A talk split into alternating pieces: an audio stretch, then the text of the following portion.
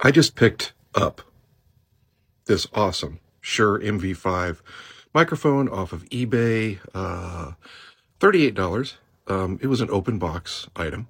$12 shipping. They reamed me on the shipping, but that's okay.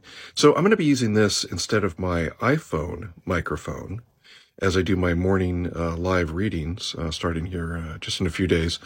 Um, you know, I've been doing the live readings now for several months. Um, I had to take a break as I uh, had to work for a, a, different publisher, but I'm jumping back into it with the next project, and I really wanted to try uh, see if this uh, this improved the sound, and uh, I think that it will. I think that it will. I think you guys are really going to enjoy this. So this isn't what's going to go be uh, recording the audiobook, but it is going to be recording for TikTok. So we're going to give it a shot, see how it works. Isn't this exciting? I know you guys are thrilled. Thanks. Shortcast Club